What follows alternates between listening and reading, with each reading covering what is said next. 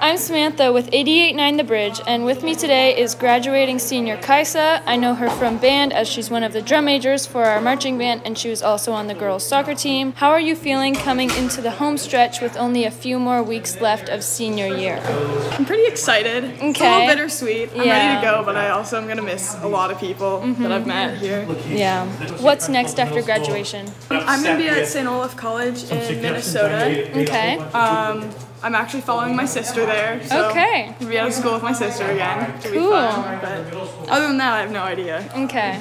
Do you have any great memories or moments from high school you would like to share? I mean, anything from band, from like this year being drum major Mm-hmm. and stepping onto the ladder for the first time and seeing the entire band, and Yeah. hearing what they sound like, to Pasadena my freshman year and Yeah. marching down in front of like TV Corner. Like, Yeah. Those were both just really amazing experiences. Okay, that's really cool.